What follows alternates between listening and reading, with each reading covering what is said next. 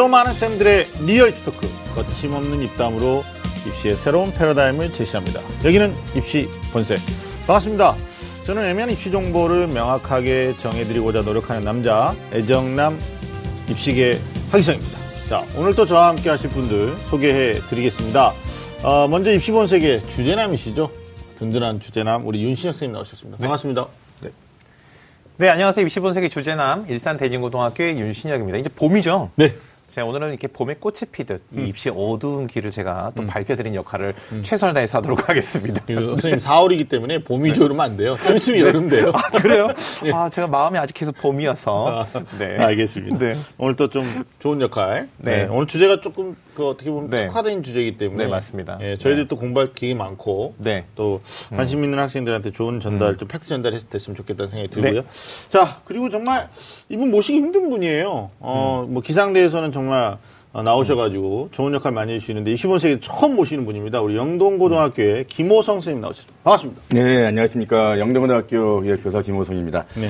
어, 저도 입시본색 패널로서 보다가 이렇게 막 이렇게 또 오- 오니까 너무나 좀 떨리고, 네. 예, 과연 이 자리에서 어떻게 저희가 이렇게 즐겁게 네. 입시를 네. 궁금하시는 분들한테 해소할지 네. 저도 함께, 함께 참여하면서 좀 즐겨보겠습니다. 아니, 그럼 선생님이 이제 뭐 현장에서 특히 이제 남학교 네. 계시잖아요. 예, 맞습니다. 특히나 뭐 오늘 주제랑 또 이렇게 접목되는 부분들도 있고. 그래서 네. 뭐 살아있는 경험담. 네, 네. 예, 그 다음에 그들이 어떻게 갔는지. 네, 네. 예, 뭐 실제적인 얘기들을 좀 많이 해주시면 네. 도움이 되실 것 같아요. 네, 긴장하지. 마시고. 네네. 예, 저희들 뭐 그냥 너무 편한, 우리 예전에 월요일에 남자였거든요. 음. 왜냐면 월요일마다 방송에서 우연찮게 만나가지고, 예, 우리 기상대, 음. 네네. 예, 상담받고 대학 아, 가서 이렇게? 네, 네. 네네. 전혀 지금 영혼이 없는 답변인데. 네. 아니, 저는 이게 월요일에 남자가 뭐야? 네. 막 이러고 있어가지고. 아, 네. 월요일 방송에서. 네. 아, 그랬습니다. 자, 지난주는 우리 학생들이 가고 싶은 대학 최상위권 네, 네. 대학의 이제 모집 요강, 입시 전형에 대해서 우리가 뜯어봤었는데 어, 이번 주 역시 우리 학생들이 관심이 높은 대학에 대해서 좀 이야기 나눠보려고 합니다. 어, 윤 선생님 오늘 주제 좀 말씀해 주실까요? 네, 오늘 입시 본색의 주제 역시 우리 학생들이 특별한 관심을 가지는 그런 대학들을 다뤄보고자 합니다. 2019 어, 입시 전형 뜯어보기 두 번째 이야기 가 되는데요. 우리 학생들이 지원하고자 하는 대학 중에 이렇게 특수대학이라고 불리는 대학들이 있습니다. 아주 특수 임무를 맡게 되는 아주 특목대. 중요한 대학들인데, 자, 그 중에서도 이 사관학교, 육군사관학교, 공군사관학교, 해군사관학교, 그 다음에 네. 간호사관학교, 그 다음에 네. 경찰대에 네. 대해서 알아볼 텐데. 사실 이 그 사관학교하고 이 경찰대학교가 사실 우리나라에 제일 중요한 대학 아니겠습니까? 그렇죠. 왜냐하면 국가의 가장 중요한 기능이라고 할 수 있는 음. 국민의 생명과 그다음에 생, 국민의 안전을 지키는 그런 일을 하게 될 젊은이를 키워낸 대학이니까 음. 매우 중요한 그런 대학이라고 생각됩니다. 그래서 이러한 특수한 일에 또 관심을 가지고 지원한 학생들이 있습니다. 네. 그래서 그런 학생들을 위해서 또 특히 올해 이 대입 전형에서 이 사관학교와 경찰대 입시 전형 어떤 점이 바뀌었고 어떤 음. 네. 점이 더 중요한지 우리 이걸 자세히 뜯어보도록 하겠습니다. 알겠습니다. 이게 진짜 날로 인기가 높아지는 특수 목적대이기 때문에 뭐 오늘 이 시간에 많은 학생들도 학부모님들 관심이 좀 많을 것 같아요. 네, 맞습니다. 네. 뭐 끝까지 저희들하고 같이 해주시면서 뭐 아셨던 내용에 대한 복습, 또 모르는 내용에 대해서 또 선생님이 현장에서 학생들 지도하면서 네네. 노하우들이 있으니까 어, 뭐, 뭐 좋은 정보들 많이 얻어갔으면 좋겠다라는 생각이 듭니다. 자, 입시 본색 본격적으로 시작해 보겠습니다. 꽉 막힌 입시 전략부터 수준별 입시 정보까지 매주 금요일 밤 입시 본색이 입시의 모든 것을 알려드리겠습니다. 입시라면 좀 안다는 쌤들의 real 입시 talk. 입시 본색! 본색! 자, 오늘 우리가 얘기를 나눌 대학들이 이제 네. 육해권 사관학교. 네, 맞습니다. 그다음 아까 말씀하신 것 중에 이제 국간사라고 그러죠. 국군 간호사관학교. 네네. 예, 좋아요. 메리트 있어요. 그다음에 이제 경찰대는 어, 일반 다른 대학보다 이제 이 대학들이 특수 목적 대학이기 때문에 네. 일정들이 좀 빠르잖아요. 네, 맞습니다. 그래서 주의할 것들이 있는데 저 올해 일정부터 우리 윤 선생님 정리 좀 해주시죠. 네, 앞서 말씀해 주신 것처럼 사관학교, 경찰대학교 모두 다 학생들이 이제 한번 입시를 시작해볼까 하는 시점에 원서 접수를 시작합니다. 먼저 네. 사관학교는 6월 22일부터 7월 2일까지 네, 학생이 빨라요. 6월 전국 6월 모의평가 보고 왜 이러지 이럴 때 벌써 원서 접수를 시작하고요. 맞아요. 음. 1차 시험이 7월 28일입니다. 이제 우리 학생들 가장 기억하셔야 될 건데 예. 경찰대학교하고 이 사관학교, 특히 특수 목적 대학 이런 국가를 위한 대학들이 음. 네. 일정이 좀 다르면 선택을 할 텐데 맞아요. 모두 1차 시험 일정이 동일하다는 점 때문에 네. 사전에 우리 친- 친구들이 충분히 고민을 하고 선택해야 되는 일정이라는 걸 좀 기억을 해야 될 것 같고요. 네. 그래서 사관학교는 합격자 발표를 8월 7일, 그다음에 2차 시험이 8월 9월 중에 있는데 네. 이제 학생들이 수능을 준비하기 위한 마지막 레이스를 달릴 중요한 시기에 2차 시험이 치러지거든요. 그 네. 점도 좀 기억을 해야 되고요. 네. 그리고 이제 우선 특별 합격자 발표가 이제 대학별로 다르지만 음. 대부분 사관학교들은 보통 10월 한 12일부터 국군사관학교를 시작으로 해서 네. 육사, 해사, 공사에서 3월 한 31일까지 합격자 발표를 하고요. 10월 30일. 네, 10월 30일이. 네, 네, 그다음에 네. 정시 선발 및 합격자 발표도 네. 한 12월 한 12월 12, 14일 정도에 마무리가 됩니다. 네, 네. 알겠습니다. 선생님, 경찰대학교 같은 경우는 좀 빠르죠? 네, 경찰대학교는 뭐 사관학교보다 더 먼저 모집합니다. 네. 중간고사 끝나자마자 또 학생들이 바로 준비해야 되는 건데요. 네, 원서 접수가 언제부터? 예, 거기는 뭐 특별 전형은 5월 8일부터 5월 17일까지 모집을 하고요. 음, 예. 근데 일반 전형은 5월 18일부터 5월 28일까지 모집합니다. 네. 어, 시험 날짜는 앞서 말씀하신 네, 것처럼 네. 7월 28일 동일한데 이렇게 네. 모집을 먼저 하다 보니까 보통 학생들이 경찰대학교하고 사관학교 고민하는 학생들 중에 먼저 경찰대부터 한번 집어넣고 다시 네, 또 네. 사관학교를 해보자 뭐 이런 학생들이 좀 많이 나오는 것 같습니다. 네, 네, 네. 예, 근데 합격자 발표는 8월 6일 날 하고요. 네. 그다음에 이제 역시 2차 시험에는 이제 체력이나 그런 신체 검사, 면접 시험이 있겠죠. 네. 그래서 네. 체력 시험은 9월 중에 있고요. 면접 시험은 10월 중에 있습니다. 네. 그래서 최종 합격자는 역시 이제 수능까지 같이 가기 때문에. 수능 성적표가 나온 이후인 12월 17일 날 최종 합격자가 발표됩니다. 그러니까 이게 뭐 고등학교 3학년 입장에서 보면 네. 9월 모의 수능 끝나고 마지막 리허설 수능까지 70일 남았다. 이게 이제 어떻게 보면 일반 대학을 기준으로 했을 때는 롱텀으로 가는 건데 그렇죠. 지금. 뭐 당장 경찰대가 5월 달부터 시작하는 거니까 네. 뭐현 시점이 4월 6일이니까 한 달 남은 거예요. 음. 그러니까 준비 없이 있다가 오늘 방송 보고 해야지 네. 이거는 이제 불가능한 네, 거죠. 맞아요. 네. 그래서 이제 제가 네. 생각할 때는 이제 학생들이 지금 최근에는 이제 자신의 진로라든지 적성을 고려해가지고 장기적으로 입시 플랜을 세우는데 네. 이제 예전에는 그냥 학생들이 내 점수 나오는 거 보자. 음. 그때 되면 골라보지. 뭐 이런 생각을 가진 학생들이 있었는데 네. 최소한 이 사관학교와 경찰대학교는 그런 관점에서 선택이 불가능하다라는 네. 게 일단 분명한 것 같고요. 그래서 그렇죠. 일단은 자신의 적성이나 소질뿐만이 아니라 네. 자신의 삶의 미래에서 뭐 국가나 타인을 위해서 뭔가 내가 봉사하거나 희생하겠다라는 생각이 확고해야지만 지원이 가능할 것으로 생각됩니다. 그러니까요. 네. 경찰대하고 일단 또 사관학교 특히 이제 이 날짜가 겹쳐요. 네. 네. 작년부터 해서 겹치는데 네. 이렇게 되면은 경찰대 쪽에 포커스를 맞추는 학생이 있을 것 같고 네, 네. 아니면 사관학교 쪽에다가 오히려 비전을 설정하는 학생들이 있을 것 같은데 네. 선생님 보시기에 네, 네. 남학교에 계시다 보니까 네, 맞습니다. 실제로 뭐 사관학교 원서도 많이 합격시키고 그러잖아요. 네, 네, 맞습니다. 이게, 이게 굳이 구분할 필요는 없을 것 같은데 그래도 경찰과 또 사관학교 네네. 어떤 적성 또는 학생들의 어떤 소질 네네. 어, 부모님들이 또 헷갈릴 수 있거든요. 네네. 네. 이뭐 국가를 위해서 다 헌신하고 안보를 네. 위해서 헌신, 뭘 하는 거 아니냐라고 생각하는데 이제 개념적으로 좀 다를 것 같은데 네, 이거 좀 맞습니다. 어떻게 하면 어느 쪽이 좀 맞을까요? 예, 보통 이제 학생들이 경찰대랑 사관학교 같이 준비하는 학생이 실제 많을 것처럼 보이지만 또 그렇지는 않습니다. 네네. 보통 이제 좀 상위권 대학을 목표로 하는 학생들 중에 네. 자기의 어떤 기본적인 어떤 이제 성적이나 아니면 점수의 좀 중간 점검 차원에서 네. 실제는 경찰 대학을 응시했다가 1차를 합격한 후에 네. 이제 면접을 안 가거나 아니면 네. 이제 체력 검사를 안 가거나 그렇죠. 뭐 이런 학생들이 나오기도 하고요. 네. 사관학교 같은 경우는 보통 이제 가겠다는 소신 있는 학생들이 지원을 하기 때문에 네. 이 학생들은 대부분 다 끝까지 다 한 후에 마지막에 대학을 결정합니다. 음, 실제 저희. 학교도 지난주에 다 사관학교가 이제 설명회 왔었거든요. 예. 근데 사관학교가 오는 설명회에는 지금 아까 말씀하신 3학년들은 이제 거의 이제 결정이 돼 있는 학생들이고 네. 마지막에 힘을 실어주는 거고 지금은 이제 2학년 학생들 대상으로 아. 이제 1년 이제 남았으니까 준비해 보자. 어. 그런 의미로 가지고 지금 저희 학교도 한 60명의 학생들이 그걸 들었거든요. 네. 물론 이제 3학년 학생들의 소수 인원은 분명히 정확히 준비한 학생들인데 네. 2학년 학생들도 지금 마음속에는 이런 경찰대나 사관학교가 상당히 메리트가 있다 하는 것 네. 때문에 너무너무 좋아하고 하고 있습니다. 그래서 제가 말씀드린 아까 경찰대를 준비한 학생과 사관학교 준비 학생들이 이렇게 중복되는 경우는 좀 이렇게 지 극히 드물다. 네. 예, 오히려 최상위권 대학을 준비한 학생들과 그렇지 네네. 않은 애들이 좀 이렇게 나눠지는 경향이 있어서 네. 실제는 가고자 하는 목적이 좀 더 강한 학생들이 역시 사관학교 학생들인 것 같다는 느낌이 있습니다. 그러니까요. 김 원수님 말씀하셨던 것처럼 작년에 사실 이 사관학교하고 경찰대학교가 같은 날 1차 시험을 치르면서 이 부- 경쟁이 분산되지 않을 분산됐지. 거냐라는 이런 전망이 있었는데 네. 실질적으로 시험을 치러봤더니 두 개의 학교가 다 경쟁률이 소폭 상승하는 그런 현상을 보였거든요. 오히려. 그래서 네. 그 말씀하신 것처럼 정확하게 어, 많이 경험이 굉장히 많으셔서 정확하게 전문이에요. 네 맞아요. 어, 그래서 모신 거야. 각자 다 소신껏 지원하는 경향을 여전히 가지고 있다 이런 것 같아요. 사관학교 이렇게 입시 설명회 이렇게 학교 오잖아요. 네, 네. 멋지거든요. 이렇게 제복 어, 입고 제복 와서 입고. 네. 네, 절도 있게 이렇게 복도를 돌아다니면서. 학생들 설명하는 거 보면 네. 아 저도 뭐 반할 것 같더라고요. 네. 조금 이따 우리가 또 요강이나든지 이런 거 네. 얘기할 때 네, 또 네. 실제로 합격한 선배들의 노하우도 좀 같이 얘기해 주시면 아, 좋을 예. 것 같고 음. 일단 또 짚고 넘어갈 게 경찰대 사관학교는 특수 목적대로 분리되기 때문에 네. 수시 6회 제한이나 그렇죠. 정시 3회 제한에 상관없이 복수 지원이 가능하죠. 네. 이 복수 지원 또는 중복 지원이 가능하다라는 것 때문에 메리트를 살려서 음. 어, 선생님 정확하게 지적해 주는 게 음. 그냥 한번 해보지라고 이렇게 시험을 보는 애들도 있어요. 어. 네. 그러니까 뭐 엄마들이 야 이거 수능처럼 나오는 거니까 음. 어, 수능 보기 전에 뭐 6월 모의 평가나 9월 모의 평가도 있지만 이걸 실전처럼 한번 봐봐야 되지 않겠냐 해서 이제 응시를 시키는 경우가 있는데 그 1차 시험이 이제 7월 말이란 말이 28일. 네네네. 네, 선생님 저도 이제 현장에서 보면 사관학교는 확실히 목적성을 가지고 있는 학생들이 미리 준비하는 거예요. 그렇죠. 네. 근데 이제 네. 경찰대 같은 경우는 한번 보자고 맞습니다. 이렇게 이제 오는 경우가 있고 또 이걸 사교육에서 교묘하게 이용을 해요. 아, 이거 시험이 수능하고 유사하다. 사실 또 들어가 보면 사관학교 시험은 수능 자체가 수학 같은 경우는 가나형 문이과가 구분되는데. 네. 경찰대도 아니잖아요. 네, 좀 이따 뒤에서 네. 얘기하겠지만 근데 이걸 이제 사교육에서 이용하다 보니까 시험 보러 갔다가 뭐 2차를 체력 검정이나 면접 안 가고 그렇죠, 예. 뭐 이런 학생도 있대잖아요. 그냥 시험만 보면 시험지만 보면 막 정투력이 올라가가지고 네. 다 풀어버릴까 해서 다만점 맞고 뭐 작년에 수석한 학생이 실제로는 2차 시험 네. 안 가면 그렇죠. 네. 이게 또 후배들한테 또 이게 부메랑 돼서 갈 수도 있고 그렇죠, 예, 그런 것도 네. 있지 않습니까? 어, 어떤 맞습니다. 예.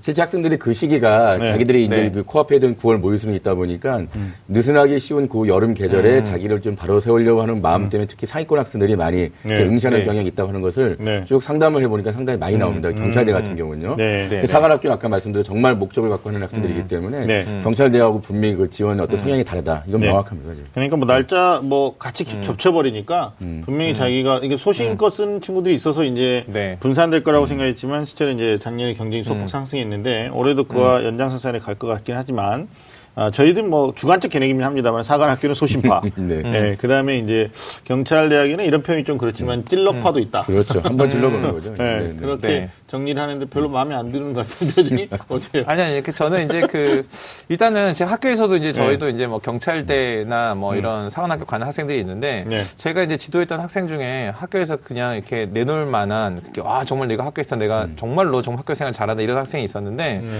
이 학생이 경찰대를 갔거든요. 음. 근데 제가 이제 야 너 경찰대 가는 김에 사관학교도 한번 같이 지원해 보는 건 어때요? 그러니까 싫습니다. 음.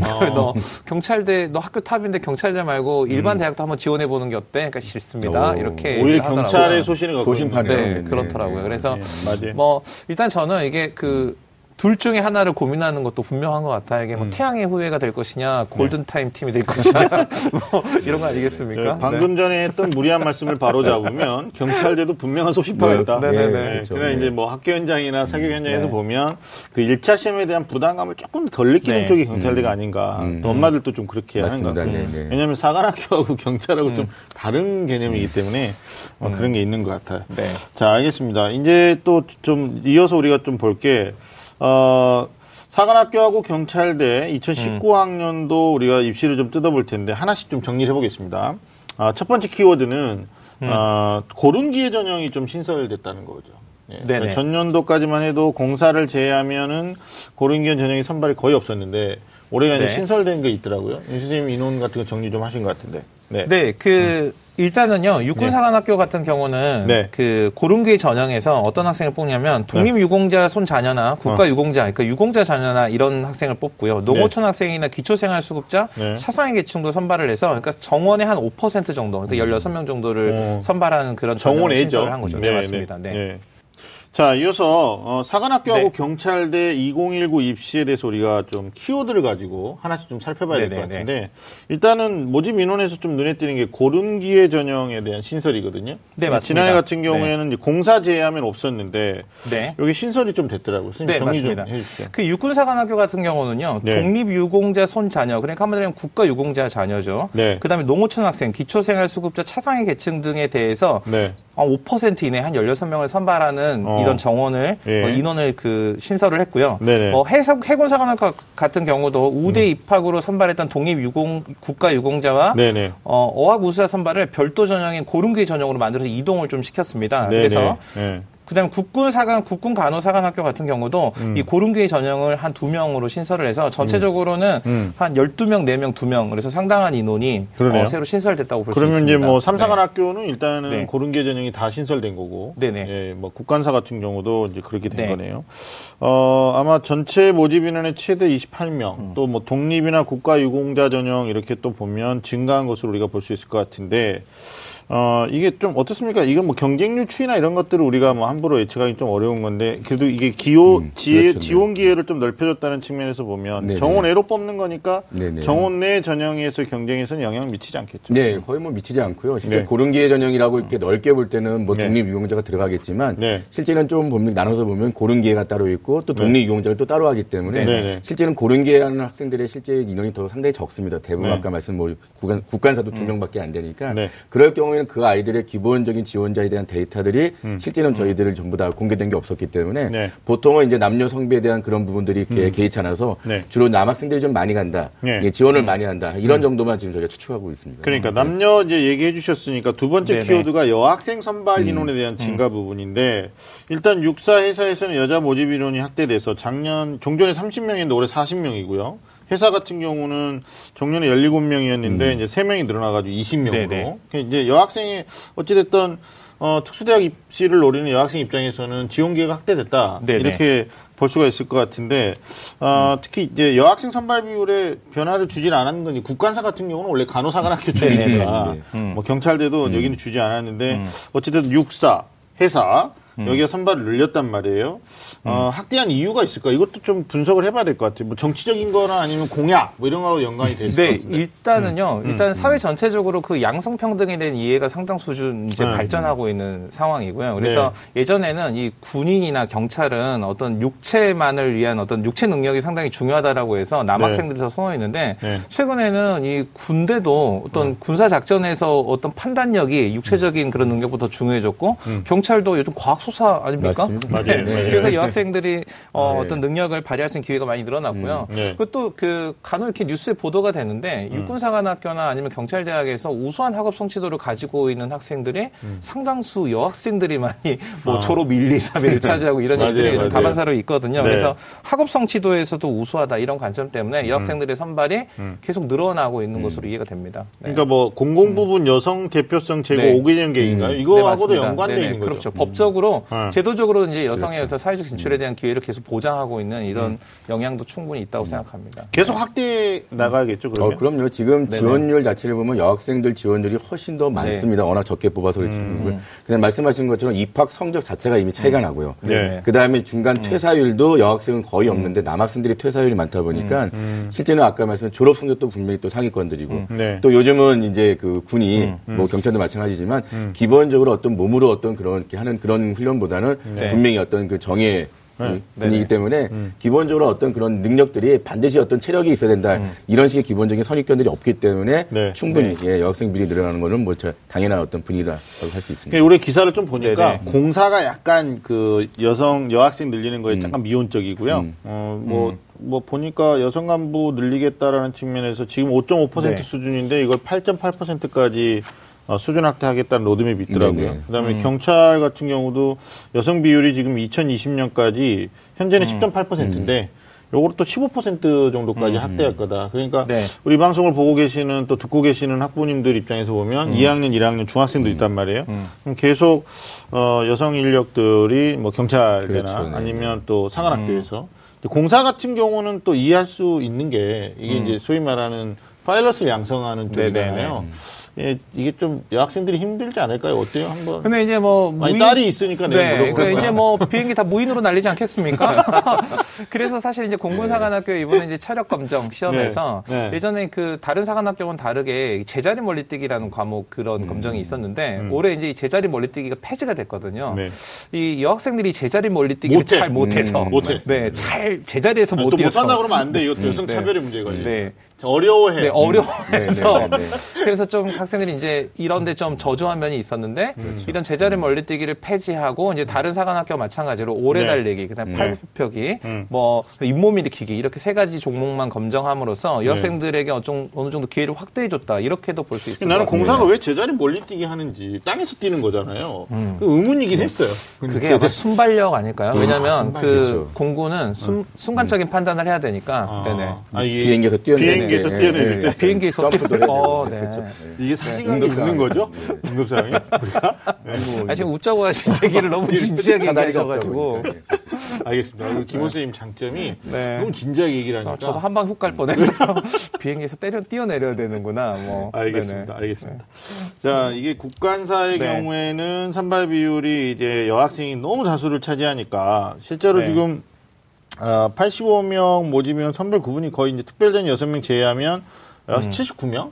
간호사관 학교니까요. 그렇죠. 네. 네. 그래서 91.1%에 해당되는데 경찰대가 어, 올해는 지금 남학생 100명, 아 88명, 100명 네네. 중에 음. 네. 그 다음에 여학생은 12명인데 12명. 네. 내년부터 2020학년도부터는 아예 또 남녀 비율 없앤다고 지금 네네. 발표를 했더라고요. 이게 음. 비율을 없애면 지금 고등학교 2학년 되는 친구들 이거 우리가 예측을 해줘야 될 것 같은데 여학생의 선발 비율이 좀 높아질 것이다. 이렇게 음. 우리가 긍정적으로 바라보는 게 맞는지 그렇다면 경찰대에 적합한 여학생은 또 어떤 성향을 가지고 있는 게 음. 맞는지도 한번 생각해야 되는데 이 남학교에서 학생들을 가르치시니까 네, 네. 오히려 더 객관적일 수도 있으실 것 같아요. 네.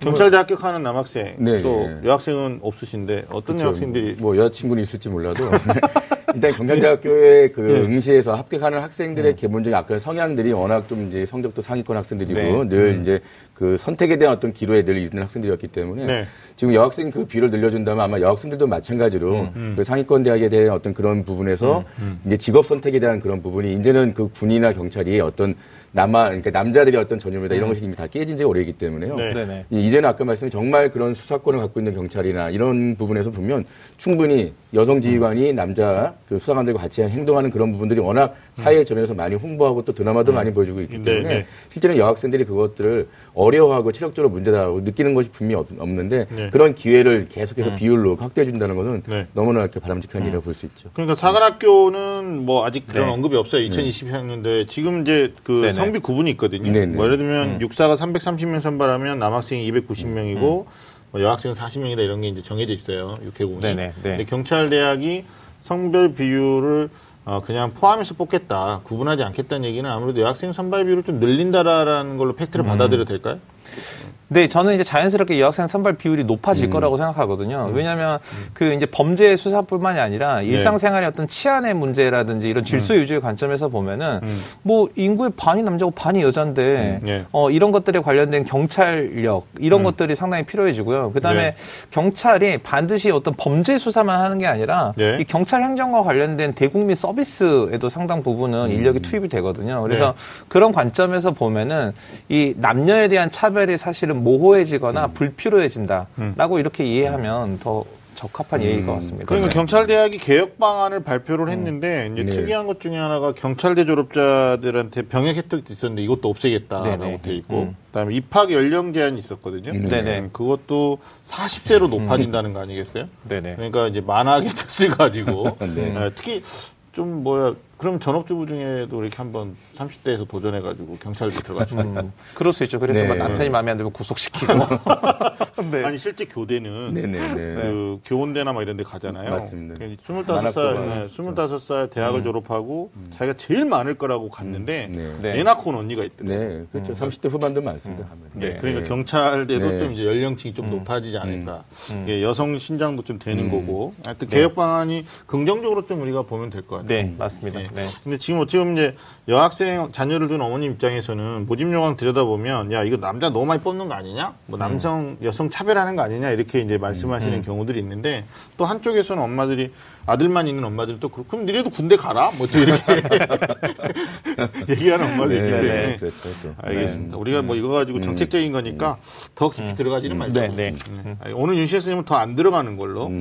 네, 자, 알겠습니다. 마지막 키워드는 이제 세부 전형에 대한 변화를 우리가 음. 조금 주목하면서 정리할 필요가 네. 있을 것 같은데 여기서 좀 우리가 좀 할 얘기들이 많아요. 네 네. 네, 이어서 마지막 키워드는 어, 특목대학 세부 전형의 변화들을 네네. 음. 좀 주목해 봐야 될 것 같은데 어, 2019학년도 입시에서 챙겨야 될 변화들이 좀 있습니다. 먼저 경찰대인데요. 음. 어, 경찰대 1차 시험의 출제 범위가 변경된 걸로. 네, 그렇죠. 이제 진짜 수능 준비한 학생들이 그냥 동시에 같이 봐라라고 해서 이제 대학 수학 능력 시험 범위랑 동일하게 하면서 네. 특히 수학도 다 나형으로 전부 다 해버리니까 네. 이과 학생들도 실제는 부담 없이 다 준비할 수 있는 그런 부분이 있다는 것이 네. 가장 큰 변화가 되겠죠. 그러네요. 네. 1차 시험에서 이제 실제로 변화가 있는 네네. 건데 이게 사관학교하고 경찰대하고 좀 차이가 있는 거죠. 실제로 네, 범위를 사관학- 말씀해 주시죠. 네, 사관학교 같은 경우는 이제 세계 사관학교, 육군, 해군, 공군 사관학교가 다 국어 수학 영어를 본다는 점에서 동일하거든요. 네. 근데 인문 자연의 구별을 둬서 본다는 점이 아, 이- 경찰대학교 어. 차이가 있는 거죠. 이과는 네네. 가형을 네네. 보는 거고. 네, 맞습니다. 어. 그러면 경찰 대학은 수학, 나영, 문과로 예, 본다는 얘기인데. 나영랑은 동일합니다. 그럼 그러니까 기하 벡터 같은 나오고. 미적분하고 확률과 통계가 들어가고요. 아. 기하 벡터는 빠지는 거죠. 그러네요. 네네. 그 다음에 1차 선발 인원의 또 배수를 보니까, 뭐, 경찰 대학은 이제 전체 모집병원의 네, 4배수. 사배수. 네. 네네. 근데, 육, 그 사관학교는 남녀가 좀 다른 걸로. 네, 그런데? 일반적으로 이제 그 남학생은 음. 육군사관학교 같은 경우는 4배수를 뽑고요. 여학생은 이제 6배수를 뽑는 특징이 있고요. 예. 뭐 해군사관학교 같은 경우는 이 여학생을 한 8배수까지 어. 뽑아가지고 네. 이제 정원에서 충분히 기회를 발휘할 수 있도록 해주고요. 예. 공군사관학교도 이제 6배수 내외로 이렇게 선발하는 남녀 똑같이. 있습니다. 네네, 맞습니다. 아, 그러니까 1단계 통과를 네. 육사회사가 좀 남녀를 좀 다르게 네네. 하는 비율을. 그렇죠. 네네. 예, 아마도 그런데 그렇죠. 체력이나 이런 것들이 또 그러니- 검사에서 많이 탈락자가 나오다 네. 보니까. 그럴, 그럴 수 있겠네. 네네네. 일단은 수능 조금 저잘 보는 애들은 먼저 더 많이 그렇죠. 뽑아가지고. 네. 아, 그러네. 체력 검정에서 문제가 있는 애들이 있어요. 예, 예. 아이, 그거 못하는 애들 있잖아요. 그렇죠. 좀 그래서 많이 확보해 놔야 학생들이 아. 계속해서 이제 합격자가 나오는 거라. 그럴 수 있다. 알고 있습니다. 네. 아, 그러네. 역시 전문가세요. 네, 아, 학생들 맞습니다. 많이 보내보셔가지고, 음. 뭐, 윤신 선생님도 알고 있는 내용인데, 뭐, 말씀해 주셨다는 것처럼. 네. 어, 깊이 안 들어가고 있어요. 알겠습니다.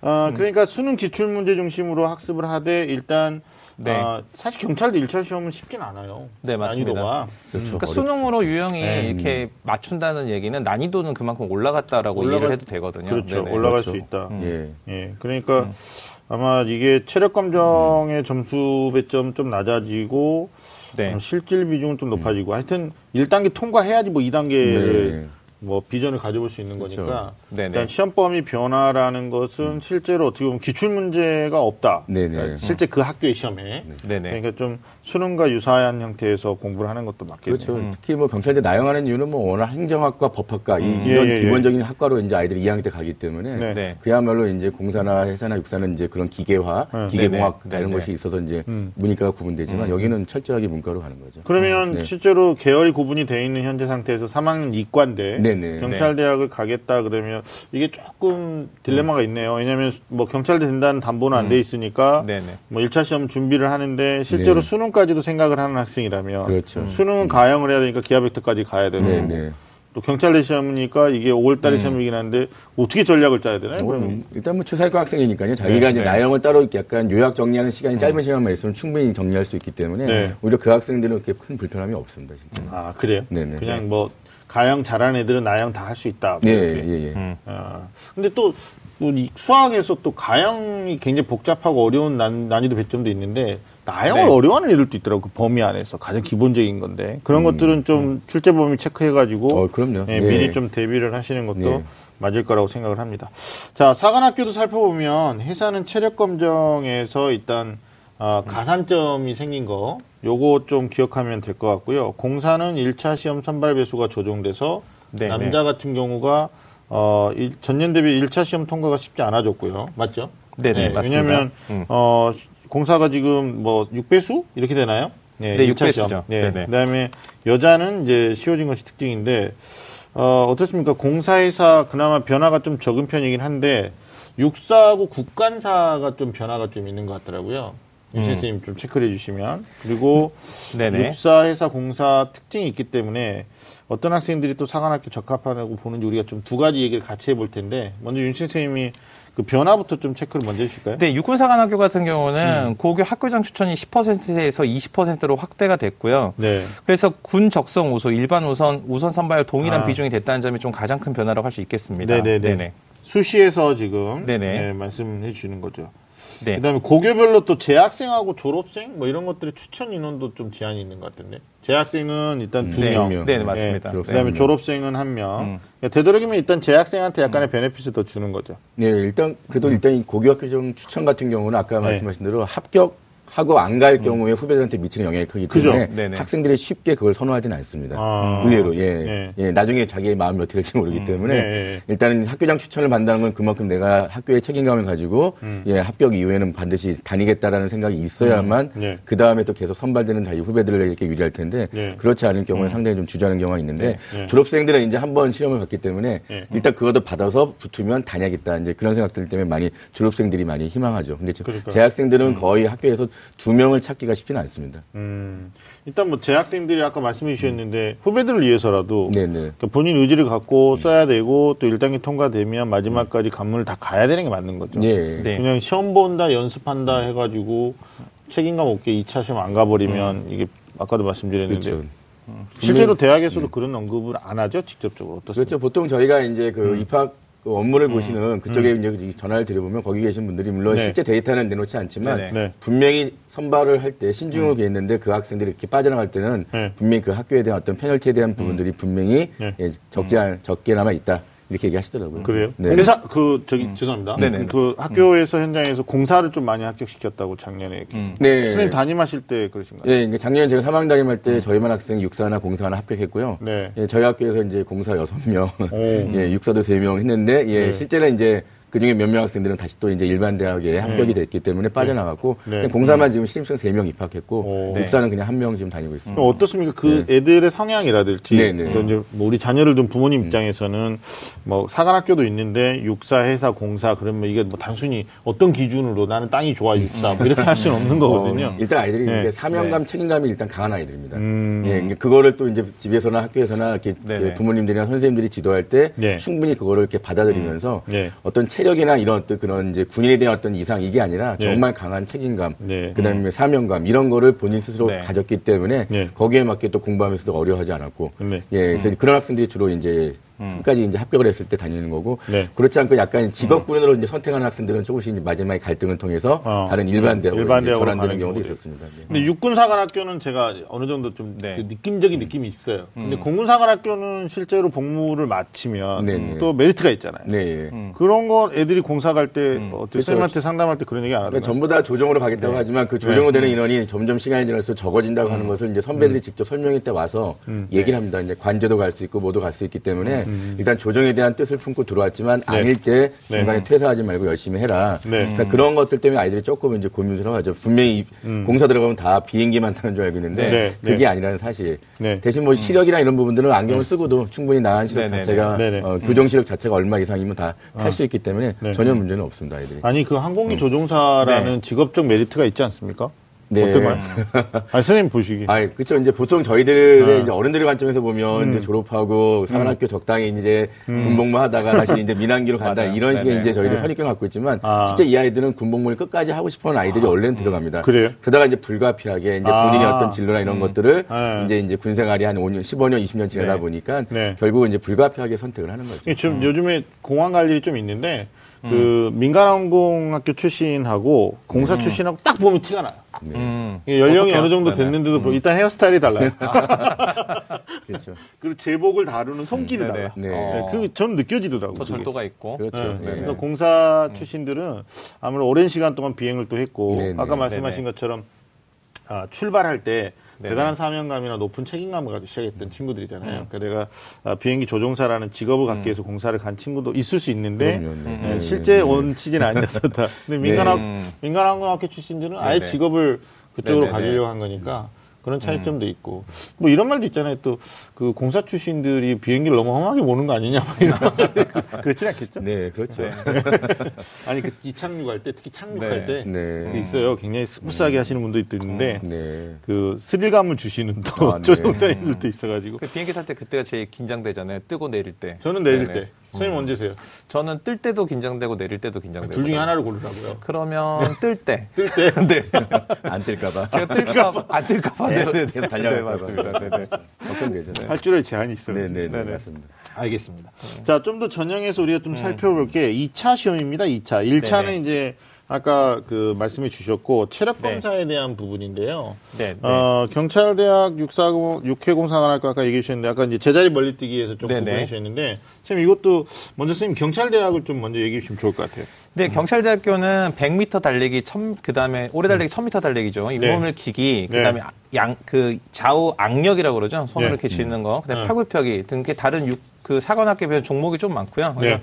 각 종목별로 이제 10점에서 1점까지, 그래서 50점 만점으로 하는데 네. 그러니까 그 불합격 조건이 있습니다. 그러니까 음. 한 종목 이상 1점을 받을 경우, 그러니까 한 종목이라도 어, 아. 기준을 충족하지 못하면은 어. 어, 불합격되는 조건이 꽈락이 있는 거죠. 그래, 네네. 꽈락이 있네요. 그러니까 네네. 경찰대학은 일단 뭐 두루두루 멀티로 다 해야 되네. 일단 네네. 100m 달리기, 1000m 달리기, 네. 그다음에 잇몸 일으키기, 음. 좌우 악력. 음. 아, 네네. 그 악력이 중요한 거 경찰들은 왜냐하면 그렇죠. 수갑 수갑을 쳐야 쳐야 되고. 네네. 한 번에 제- 잡아야 되고 맞아요, 맞아요. 그래서 제 네. 친구 네네. 중에도 예, 제 친구 중에도 그런 친구 있더라고요. 그 이거 악력기라고 그러나요? 네네네. 이게 손을 이렇게 줬다 네. 폈다 하는 거요. 음. 그리고 이거 가지고 나왔다가 저 동창 모임 때 놔두고 가가 제가 지금 가지고 있거든요.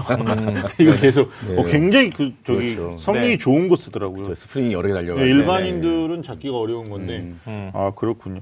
그 다음 에 육해공사관학교, 육군사관학교는 어떻습니까? 근데 육군사관학교, 해군사관학교, 공군사관학교 다 비슷한데요. 음. 네. 일단 오래 달리기 1,500m 달리기 하는 거고요. 여자는 이제 1,200m 상대적으로. 네. 그다음에 윗몸 크기, 그다음에 팔굽혀기가 이제 검정으로 있고 아까 공군사관학교 말씀드렸다시피 네. 제자리 멀리뛰기가 있었는데 제자리 멀리뛰기가 없어졌고요. 네. 그래서 보통은 다 이 등급으로 나눠서 1급에서 한 16 등급 또는 15등급으로 나눠가지고 음. 보통 이렇게 그 점수를 부여를 하고 있는 방식으로 운영이 되고 있습니다. 그러네요. 해군사관학교도 거의 비슷하죠. 네네. 어떻습니까? 해군 상관 같은 경우도 이제 한 종목 이상 최적인 미달자는 이제 그 협의를 하는데 심의를 하는. 네, 심의를 하는 거죠. 그래서 음. 잇몸 일으키기 팔굽혀기가 이제 15등급까지 있고요. 오래 네. 달리기도 11등급까지 음. 이렇게 해서 평가를 하고 있습니다. 근데 해군 상관학교는 이제 그 특별한 가산점이 부여되는 게 있는데 이런 그 체력 검정하고 별개로 그래서 뭐 예를 들면 국 그 수상 안전과 관련된 그런 자격증을 가지고 있으면 가산점을 준다든지 아. 그래서 해군 상관학교가 갖고 있는 특징이 이게 작전 지역에 대한 특징이 있잖아요. 네. 그래서 해상 안전과 관련된 이런 것들에 대해서 조금 가산점이 있는 특징이 있다고 볼 수 있습니다. 그러네요. 네. 그러니까 일단 1500m 달리기인데 여학생들은 1200m. 네네, 맞습니다. 300m를 좀 네네. 줄여주는 거죠. 그렇죠. 네. 네네. 공사가 오래 달라진 점. 그 다음에 공사는 또 다른 시험도 보잖아요. 네, 맞습니다. 그 음. 공사는 이제 안보와 관련해서 국가 안보와 관련해서 논술 시험을 보게 되는데 음. 이게 10점이지만 사실 이 공군사관학교에서 다루는 이 장비가 이 다른 비싸요. 장비보다도 훨씬 비싸잖아요. 음. 그래서 이제 그러다 보니까 이 완성된 형태로 해서 그러니까 기승전결을 다 갖춘 그러니까 서론 음. 본론표를 다 갖춘 완성된 형태로 그런 논술을 보거든요. 안보와 관련해서 그래서 그런 부분도 자기가 안보관이 투철하다 이런 걸 잘 이렇게 입증할 수 있는 글쓰기가 좀 익숙해야지만 시험을 통과할 수 있는 특징이 있습니다. 안보에는 이게 비행기 몰고 네네. 어디 가버릴 수도 있잖아요. 네, 그렇죠. 가면 곤란하죠. 네. 근데 실제로 우리나라에서 간 네. 사례는 아직 없는 거죠? 어떻습니까? 네, 예. 없다고 봐야죠. 네. 없다. 네. 아니면 공개가 안 됐거나. 예, 좀뭐 국정원에서. 알 수가 없는 거니까요. 네. 아니면 아주 오래된 일입니다만 이제 북에서 내려온 경우는 있었어요. 네. 네네. 네. 네, 그분이 뭐 이시성을 네, 맞아요. 그래서 굉장히 그 유명하셨고 특히 어린 아이들한테 굉장히 잘 알려졌던 저 그렇죠. 어린 시절에. 어린 시절에. 그래서 아마 저희 또래는 다 알지 않을까 싶은데요. 그러니까 이분을 네네. 아느냐 안- 모르느냐로 아저씨와 네네. 총각으로 구분하는 거예요. 네네. 네, 이웅평. 네, 네, 네, 맞습니다. 맞습니다. 네, 네. 그렇습니다. 그러니까 안보 논술이라는 게 음. 기승전결에 대한 완성도도 있지만 실제로는 네. 고가의 비행 장비. 이게 뭐 이런 말이 좀 그러면 육사 친구들이 기분 나쁠 수 있는데 육해공 사관학교 생도를 양성할 때 네네. 이제 국가적 차원에서 인풋이 들어가잖아요. 그 비용이 가장 많이 드는 쪽이 뭐 어디 어디냐 이렇게 음. 물어보면 그냥 우리가 일반인 관점에서 보면 저는 그냥 낮은 수준에서 공사가 아닐까. 공사가 보통 일반적으로 얘기하죠. 예. 그죠? 예, 음. 조정 생각하면요. 그러니까요. 네. 그 다음에 어딜까요? 그다음에 뭐 크기로 봐서는 배가 더 큰데요. 탱크보다는 네. 네. 예. 그러니까 그 예전에 이제 그 그런 것 같아요. 예전에는 네. 그 고전적으로는 네. 2차 세계 대전까지는 주로 이 음. 탱크랑 뭐 장갑차, 네. 보병 네. 이런 걸 바탕으로 해서 국가의 그 전투력이 결정이 됐는데 네. 이제 현대전은 거의 첨단전이라고 할 수 있잖아요. 그래서 네. 이 첨단 장비와 그다음에 감히 다른 나라에서 범접할 수 없는 무기를 가지고 있는 건 해군이라고 그러더라고요. 그래서 항공모함 전, 이 선단을 운영을 하면 음. 핵잠수함과 함께 음, 네. 그다음에 이 폭격기들을 가지고 있는 항공모함 뭐 이런 것들을 하니까 음. 요즘 뭐 해군이 군사력의 뭐 대세다. 뭐 해군들이 그렇게 얘기하더라고요. 뭐 해군들이? 네네. 알겠습니다. 네. 자, 그 다음에 이제 면접에 관련된 것도 잠깐 얘기를 해야 될 것 같은데, 네. 아, 면접에서도 불합격의 조건이 있잖아요. 실제로 뭐 1차 시험, 뭐 네. 체력 검정까지 잘 그렇습니다. 했는데 면접에서 탈락되는 경우도 또 적지 않지, 있지 뭐, 않을까요? 그럼요. 다시 네. 아, 제자들 면접 준비는 학교에서 네네. 준비해 주셨어요? 예, 제가 준비해 줬습니다. 네. 어, 어떤 거 뭐 기출 문제라든지 뭐 이런 거 좀 많았겠네요. 예, 기본적으로 이제 대학들이 그 자료들을 이제 공개도 하고 또 올해 같은 경우도 뭐 그 선행학생 네네. 영역 평가 네네. 보고서 다 공개했기 때문에 네. 그런 부분 가지고 이제 저희가 이제 7단계 나눠 가지고 딱 이렇게 학생들에게 차근차근하게 이제 준비를 해 주죠. 예. 아, 그래. 네. 자, 평가 영역부터 해 가지고 뭐 어떻게 되는지 네, 좀. 대체로는 조금 비슷한 특징이 있는데 일단 네. 경찰대 같은 경우는 이제 일단은 인성이라든지 뭐 이런 적합성이라든지 이런 것도 보고요. 그다음에 네. 요즘 과학 수사 중요하지 않겠습니까? 네. 창의성, 논리성 이런 것도 상당 부분 보고 네. 그다음에 이 집단 토론이 경찰 대학에서도 면접으로 출제가 되는데 음. 네. 이게 집단 토론이 여기만 있는 게 아니라 육군사관학교라든지 네. 뭐 회사도 이제 주제 토론이라든지 뭐 네. 이런 것들에서 아. 공군사관학교도 이제 단체에서 이 학생이 어떤 의식을 가지고 있고 또 그렇죠. 네. 같이 협의를 얼마나 협업을 할 수 있는지를 보는데 네.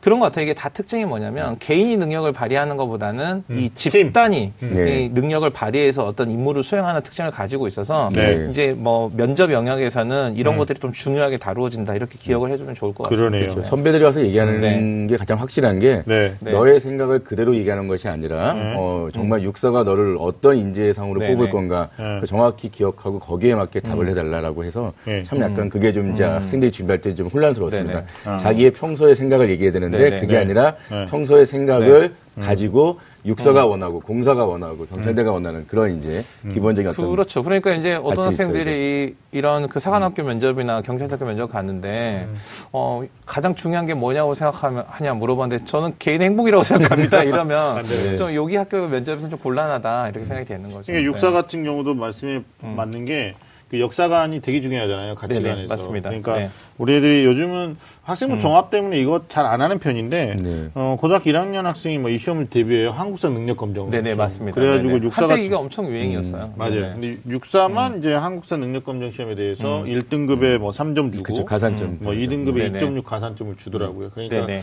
아무래도 어, 사관학교 생도가 돼서 나중에 리더가 돼야 되잖아요. 음, 그렇죠. 지금 군 간부로서의 어쩌면 일반 병들을 리드를 해야 네네. 되기 때문에 네. 역사적인 가치관도 좀 높게 평가하는 것들이 있으니까. 어, 그럼요. 강해야죠. 거, 네, 면접도 집단 토론 면접, 집단 토론한다라는 건 뭐냐면 개인적인 자기 네. 주장뿐만이 아니라 음. 다른 사람의 견해를 또 어떻게 듣고 민주적으로 또 그걸 설득할 수 있는 이런 것도 평가한다고 또 리더의 역할이니까요. 네. 또 초급 네. 간부들이니까. 예. 예, 그렇습니다. 그러니까 뭐 이런 그러니까 뭐 이런 거 있잖아. 너는 군인스러워 이러면 뭐 약간 뭐, 장, 뭐 이렇게 장군의 뭐 이런 이게 잘못 선입견을 갖고 있는 친구들이 있을 수 있는데 네. 충분히 더 민주적이어야 되고 또 올바른 인성을 가지고 있어야 되고 이런 네. 것들이 면접에서 체크된다라고 아마 보면 될 것 같아요. 네 맞습니다. 네. 학생부는 좀 좋은 학생들이 있었었죠. 어땠습니까? 예, 지금 보통 저희 학교 같은 경우도 이제 경찰대야 뭐 워낙 또 최상 위권 학생이 쓰는 거지만요. 예. 그다음에 사관학교 학생들도 실제는 보면 이제 보통 저희들 할 때 뭐 학급에서 보면 그래도 상위 뭐 한 10%에서 15% 학생들이 어. 보통 이제 네. 써서 네. 또그 학생들이 또 합격률을 많이 높이기 때문에 네. 결국은 학생부도 좋고 학교 생활도 열심히 한 학생들이 결국은 네. 사관학교도 합격하더라. 예. 그렇죠. 네. 어, 그러니까 학생부 교과 성적도 좋아야 되고 저희들이 네. 또 뜯어 보니까 공군 사관학교만 교과 100% 반영하고요. 네. 경찰대나 육사 회사는 또 출석을 예. 예, 경찰대는 15점 평가하고 육사나 회사는 출석을 10% 반영하더라고요. 네, 그러니까 네. 기본적으로 책임 성실감이 없는 아이들은 또 여기서도 마이너스 요소가 그렇죠. 크게 적용하면 예. 그러니까 네. 뭐 무단지가 네, 뭐 네, 네. 조퇴 뭐 이런 네. 건데 또 문제가 될수 활용할 수 있으니까 있는 거니까요. 음. 아, 타이어할 수 있는 거. 어, 그렇게 해석할 수도 있군요. 아 그러겠네요. 결석을 타령이라고 어, 생각할 수도 있겠네요. 김호 선생님 역시 창의적이시네요. 네. 어, 우리가 몰랐던 거 네. 체크해 주셨습니다. 아, 수능도 되게 이런 거 많이 물어봐요. 실제로 네. 어느 정도 점수 돼야지 1차 시험 통과하나요? 이게 또 실질적인 음, 네. 학부모님들이 가장 궁금해하는 내용인데 네. 어, 경찰대는 저희가 보니까 한 100분이 95점 후반, 음, 네, 그 그렇죠. 96에 가깝죠. 뭐 거의 1등급, 거의, 네, 네, 2등급 그렇죠. 초반에 가까운데. 그래도 뭐 장- 장담 못하는 네. 거니까요. 네. 공군사관학교 쪽이나 이쪽은 어, 학생들 예, 어땠었나요? 지금 저희 학교 학생들 같은 경우도 이제 공사에 합격하는 학생들의 기본적인 이제 뭐 수능 100분이나 이런 것들 보면 네. 대부분 다 90% 초반 학생들이 네. 이제 합격을 했다라고 보시면 되고요. 네. 육사도 아마 80 후반에서 90 초반 학생들이 이제 네. 지원을 하고 네. 그 중에 합격은 역시 90%가 넘는 학생들이 그렇죠. 결국 합격하더라. 예. 그러니까 뭐 대충 해가지고는 갈 수 없는. 네. 네. 학부모님 중에는 네, 네. 또 가끔 이렇게 물어요. 선생님 육군사관학교가 서영고 중에 어느 정도 해당돼요? 뭐 이렇게 아, 질문하시는 분들이 있는데 일단은 선호도가 높아지고 있고 네. 또 졸업한 다음에 취업이 불확실하잖아요. 네, 네. 미래가 또 확실하지 않은 그런 요소들 때문에도 컷은 조금 높아질 수 있는 이런 구조니까 아까 잠깐 말씀드렸듯이 아, 100분이 거의 96 전후 요 정도 공사는 조금 이제 1단계 시험이 좀 낮은 편인가요? 회사나 뭐. 거기도 지금 1단계 시험 성적이 아마 보통 알려진 바로 대학 뭐 사관학교도 네. 발표하지만 공사가 지금 가장 높게 나와 있는 높게 건 나- 예. 반대로. 예, 네. 그다음에 회사 이렇게 육사 순으로 물론 근, 근소한 차이지만 근소의 차이죠. 예, 저희 과거에는 뭐 육사가 제일 점수 높다라고 네, 알고 있는데 그랬죠. 지금 그거는 이미 다 바뀐 지 오래고요. 공사가 높다. 워낙 선호도가 이제 공사에 좀 성적 더 상위권 네. 학생들이 많이 몰린다. 네. 예, 되는 거죠. 그러니까 뭐 그냥 투철한 역사관이나 사명감만 있어서는 안 되고 네. 공부도 잘해야 된단다 얘들아. 음. 뭐 이게 지금 이 말씀을 우리 김호 쌤이 얘기해 주신 것 같습니다. 자 지난해부터 수능 영어가 절대평가로 바뀌었었잖아요. 네.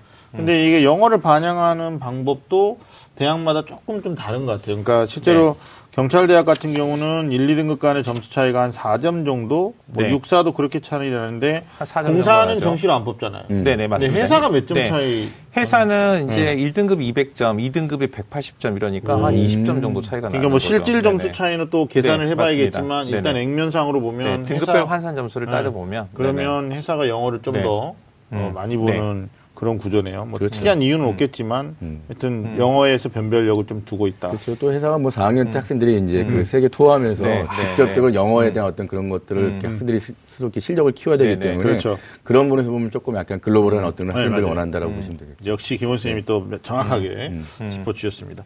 자, 국간사에 대한 얘기를 제가 좀 드리면 우선 선발에서 1차 시험 비중을 좀 확대한 점도 우리가 좀 유의 있게 봐야 음. 될것 같아요. 그러니까 우선 선발할 때 지난해에는 시험 비중이 10%밖에 안 됐는데 올해는 네. 25%로 늘어났단 말이에요. 그러니까 네네.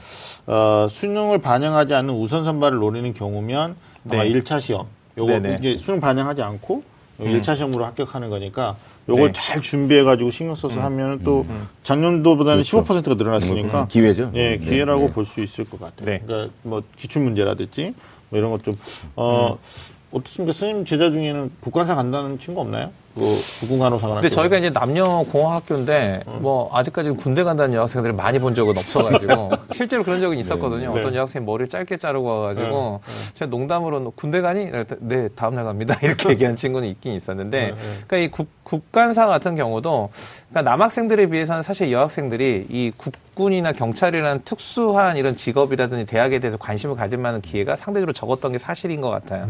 그리고 이제 여학생들 같은 경우 이게 통제된 어떤 생활을 해야 된다는 점, 네. 그다음에 진로가 너무 빨리 확정된다는 점 때문에 점. 음. 여학생들은 아무래도 그 결정에 있어서 좀 더 심사숙고한 것 같고요. 그래서 저도 아직은 음. 아직은 학교에서 이제 국군 사관학교를 음. 어, 그 목표로 해가지고 이렇게 하는 준비하는 학생들은 아직 못 봤는데, 음. 근데 분명히 이제 그 입시 전형이나 이런 대학에서 공개한 자료를 보면 네.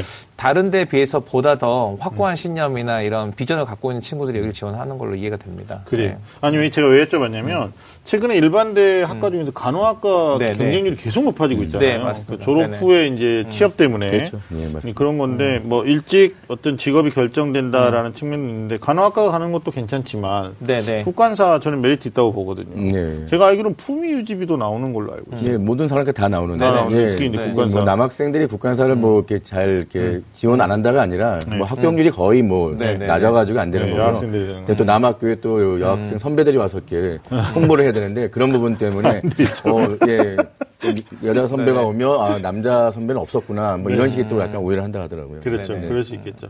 뭐 국군사관학교 제가 군대 생활할 때 기억이 나는데 어, 이게 네네. 종교 생활하면 국군사관학교 생도들하고 같이 음. 했던 기억도 있습니다. 근데 되게 멋지더라고요. 예, 네, 생활 그렇죠. 자체도 절도 있게 하고 장교죠. 또, 네네. 예, 장기 복무 가능하고요. 그럼요. 예. 또 복무 맞추고 나왔을 때도 메리트가 있죠. 네, 근데 뭐, 좀뭐 취업하는 거는 분명히 다 분명히 경력과 네, 인정받으니까. 있으니까. 네, 맞습니다. 네, 알겠습니다. 뭐 이게 등록금도 어, 또 요즘 장난이 아니잖아요. 음. 네네. 그래서 부모님한테 효도하는 방법 여러 가지가 있으니까 네. 직업을 미리 정했다라면 이런 것도 또 한번 생각해 보면 어떨까라는 생각이 듭니다. 뭐 선생님은 여학생 제자가 없으니까 추천할 수가 없고 네, 맞습니다. 선생님 좀 추천해 가지고 네. 네. 네, 알겠습니다. 자, 2019 어, 입시 전형 뜯어보기. 어, 두 번째 시간으로 우리 학생들한테 인기가 높은 특수대학들에 대해서 이야기를 나눠봤습니다.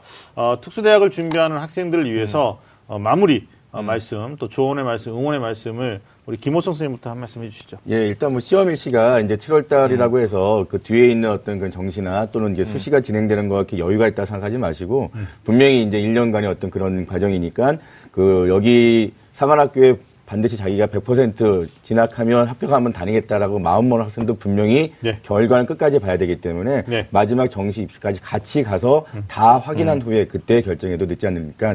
한 가지만 올인하지 마시고 다 같이 준비하자. 그런 말씀 드리고 싶습니다. 네, 우리 윤실 선생님도. 네, 저는 이제 그 다른 대학을 그 고민한 학생들도 마찬가지인데 실제로 학생들은 대학에 입학하고 졸업하고만 생각하거든요. 실제로 이 대학을 다니는 과정에 대한 생각을 미처 놓치다 보니까 이제 학교 생활하는 중에 본인이 생각지도 못한 어떤 장벽을 만나거나 이해하지 못하는 어떤 상황들이 놓이면 네. 포기하는 경우가 있는데 네. 특히 이런 특수 목적 대학들은 학교를 다니는 과정에서의 다른 대학에 다니는 학생들하고 다르게 특별한 환경에 놓이게 되거든요. 그래서 네. 그런 점도 잘 고민하고 판단을 해서 내가 사실 이 과정을 해낼 수 있겠는가 네. 이런 것들에 대한 고민을 하고 좀 심사숙고해서 지원하는 게 좋겠다 이렇게 말씀드리고 싶습니다. 예, 저도 네. 윤수 쌤하고 같은 생각을 하는 게 실제로 이제 1차 시험이 수능보다 훨씬 앞서서 5월이나 네. 7월에 있기 때문에 약간 의 실험적 성격을 가지고 음. 자녀는 학생은 생각이 없는데 이제 부모님 특히 네.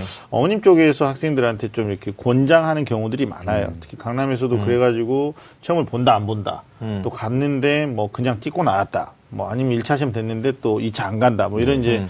여러 가지 불협화음들 때문에 실제 입시 전반의 일련의 과정을 다 마- 망치는 그런 경우들도 음. 봅니다. 그래서 본인이 아까 우리 김 교수님 말씀하셨듯이 여기에 어떤 투철한 사명감이나 어떤 책임감을 가지고 진학 의지가 음. 있는 친구들은 미리미리 준비하셔야 될 거고요. 이 만만치 않거든요. 1차 네. 시험, 2차 시험, 마지막 음. 수능까지도 요구하는 대학들이 있으니까. 음. 근데 혹시나 내가 수능을 위한 연습 과정으로 네. 가볍게 이렇게 응시하는 것은 별로 그렇게 바람직하지 그렇죠. 않다. 바람직하진 않죠. 아, 네. 네. 그래서 어쨌든 오늘 저희들이 어, 어떻게 보면 이제 fact check입니다. 어, 전년도하고 달라진 점들 또 어떻게 보면 이 특수 대학들이 어떻게 하면 우리 애들이 가능성이 좀 높아질 것인가에 대해서 또 김호 수님 제자들 어, 음. 실제 사례를 통해서도 말씀을 드렸는데 어, 많은 도움이 되셨으면 좋겠다라는 생각이 듭니다. 네, 지금까지 소중한 시간 함께해 주신 우리 김호 선생님 그리고 윤시 선생님 감사합니다. 매주 금요일 밤 좀 아는 쌤들의 리얼리티 토크는 계속됩니다. 함께해 주신 여러분 감사합니다.